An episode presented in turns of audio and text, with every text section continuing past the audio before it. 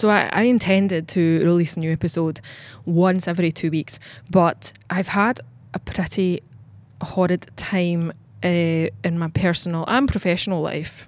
Um, I'll share the professional news in another episode. Um, but yeah, personally, life's been a little bit chaotic with the health of my dog Indy declining. There have been quite a lot of vet visits. One which I actually, I actually took her to the vet to get her put down. Um, so generally my head isn't in the best place right now. But she's still kicking around. Oh my goodness. She's going to be sixteen and a half in a few months. Mongrels are crazy, by the way. They just keep going. Anyway, today I want to talk about the benefits of doing things that don't scale, the unexpected delights of manual processes. In Paul Graham's essay of the same name, Do Things That Don't Scale, he talks about where you are your software, you're the software, you're doing things by hand, you're doing things manually that you plan to automate later, which means you can launch faster. And you do things manually for as long as you can, and then gradually automate the bottlenecks. So that's what I mean when I talk about doing things that don't scale. It's me being the software, me processing quotes and binding policies, instead of building the technology to handle that job for me.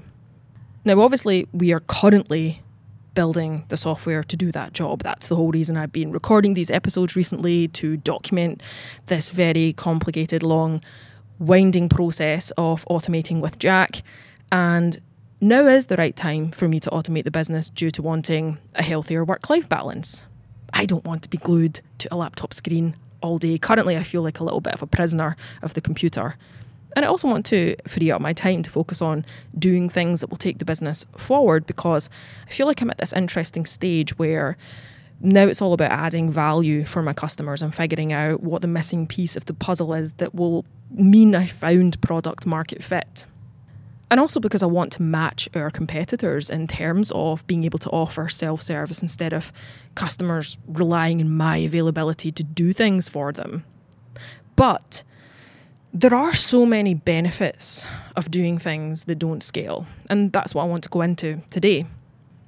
Obviously, Paul Graham said that you launch faster, and he's right. Um, but another benefit that I think kind of pairs nicely with being able to launch quicker is that you're going to save money by being the software instead of building the software. So if we look at my situation, the automated quote and bind system that we're building right now, um, I don't have a concrete figure of what it's going to amount to yet, but I would comfortably guess that I'll have spent upwards of fifty thousand pounds in total. And fifty thousand pounds is a lot of money to me. And considering all of the other costs surrounding running a business in a regulated industry, like I had to pay a non-refundable application, I have to have ten thousand pounds just sitting in a bank account at all times. I have to pay annual fees to the, reg- the regulator. And I wouldn't have been able to do all of that when also factoring in the cost of building the software. Or I would have had to have went down the funding route, and if you've listened to previous episodes, then you'll know how I feel about that. So doing things that don't scale meant that my biggest overhead for several years, whilst I tried to kind of build up my book of customers, was all of the regulatory stuff. The tech stuff I was able to kind of cobble together for, I don't know, I can't remember the exact figure because we've kind of iterated and built on it over time, but I'd say around ten thousand pounds. And that was still a big gamble for me to take. I'd used the money that I'd saved from my freelance photography work, but it is a hell of a lot easier to take that leap at ten thousand pounds than to put yourself in debt, remortgage the house, you know, borrow money, do whatever it takes to find upwards of fifty thousand pounds. And the systems that we built with that initial ten thousand pounds investment have helped me get my first fifteen hundred customers. Uh, it helped me sell my first one million pounds of insurance. And those markers, you know, that fifteen hundred customers, those that milestone, the one million pounds of insurance, they make it easier to now invest the fifty thousand pounds building out all of the systems, because now we have monthly recurring revenue. Like, things are pretty consistent, they're stable, we have money in the bank. It is a sustainable business as opposed to a hypothesis, which is often what your business is in the early days. You know, it's an idea that you're testing. The automated quote and bind system is still the biggest financial commitment that I have ever made. And I think about how scary it is on a daily basis, um, especially to kind of take that leap at this point with the way that the economy is. But it does feel easier to make that commitment now that I've built a profitable business. This wasn't the, you know, the, the sexiest or most exciting or fun way to get started. In fact, looking at my competitors who all launched with, you know, bells and whistles from day one, I felt inferior and even embarrassed. But it was, in hindsight, the smartest way. The next benefit of doing things that don't scale is that I feel like I've gotten to know freelancers on a whole other level, like probably a deeper level than any of my competitors who've offered self-service from day one, because as a byproduct of having to manually process quotes, renewals, cancellations, and everything in between, I'm constantly in dialogue with customers at various stages of their business journey, all throughout the day, every day. We're having conversations at the stage where they're thinking about insurance, questions around what products to buy. I get a lot of freelancers buying insurance for the first time, asking, what insurance do I actually need? And this is a little bit of a tangent, but it's still related to kind of getting to know my customers on a, a deeper level. Instead of sending them a product overview and giving them a pretty dry answer, um, I find a really useful question is to ask them, well, what keeps you awake at night with your business?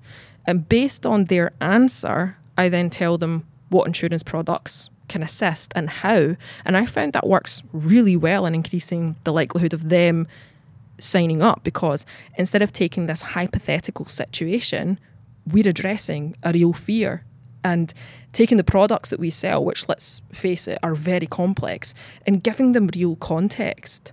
And I don't think that I'd be having those conversations if we'd automated the process. We're having conversations when they're buying insurance. So what part of the checkout process is confusing? What's a barrier to signing up?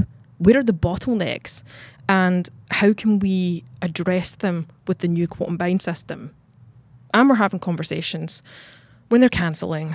Is it because they're using a different provider? Why is that? You know, have their circumstances changed? So those conversations, my goodness, they are a goldmine of important data. Why do customers churn? When we have that information, we then know how to reduce churn. Or what drew them to choose With Jack over other providers? Once we know what's attractive about us, we can double down on that. So now we have answers to some very important questions, which informs everything, including how we build our quote and bind system to reduce friction, to make our customers' lives easier, to give them what we want, and to, you know, improve conversions. Lastly, my goals have massively changed as a result of manual processes. I feel like I've shifted from obsessively focusing on the tech that we need to build to putting the spotlight on jobs to be done. So I have a, a confession. When I first started, I naively believed that if I built a really slick onboarding process for freelancers to get insured, I'd see big results. Like, I would gobble up a pretty decent chunk of the market share of the two million freelancers in the U K. And I thought I could be a bit like Uber, where they've simplified and improved the process of booking a taxi using clever design and modern technology. And it saw them dominate a kind of stagnant industry that hadn't changed for a very long time as a result of that. So I thought that there could be a lot of similarities applying that to insurance. What I didn't learn until I launched and actually started talking to and helping freelancers is that nobody cares all that much about the onboarding. They don't really care about the technology or the infrastructure. Also, booking a taxi meets a much more immediate, you know, demand than getting insured. Um, people benefit from using Uber almost instantly, whereas with insurance, you're kind of buying a product to assist with something in the future that may or may not happen. But anyway, in most circumstances, it's not about getting the quickest quote or using a provider that doesn't charge fees. These things can move the needle when choosing who to use, but they aren't the reason freelancers are on your website in the first place. Instead, what I've learned from asking that question that I told you about earlier, what keeps you awake at night with your business, they're worried about getting paid on time. They're worried that their client doesn't think their work is good enough, or they're worried about the consequences of confronting difficult clients. They're worried about the impact of making a mistake in their work. The list goes on and on. And this is what insurers are overlooking, in my opinion. They ignore the emotional motivation behind the purchase and think purely about their features. Get covered in seconds. No cancellation fees. Cool. But none of that taps into the reason that person is on your website in the first place. What is their motivation? What job are they hiring us to do? And I don't think that I would have focused on jobs to be done had I launched with the software from day one. Or I think it would have it would have maybe taken me longer to get to that point because I'd have been having fewer insightful customer conversations. So I'll definitely miss a lot of these benefits of doing things that don't scale.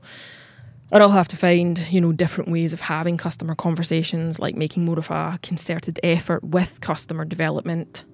But I'm also really looking forward to the next stage of With Jack and what doors open as a result of automating the business. I've mentioned it before and I'll say it again. For me, the next stage is all about finding, figuring out what the missing piece of the puzzle is. Thanks for listening to this episode of Bootstrap Digest.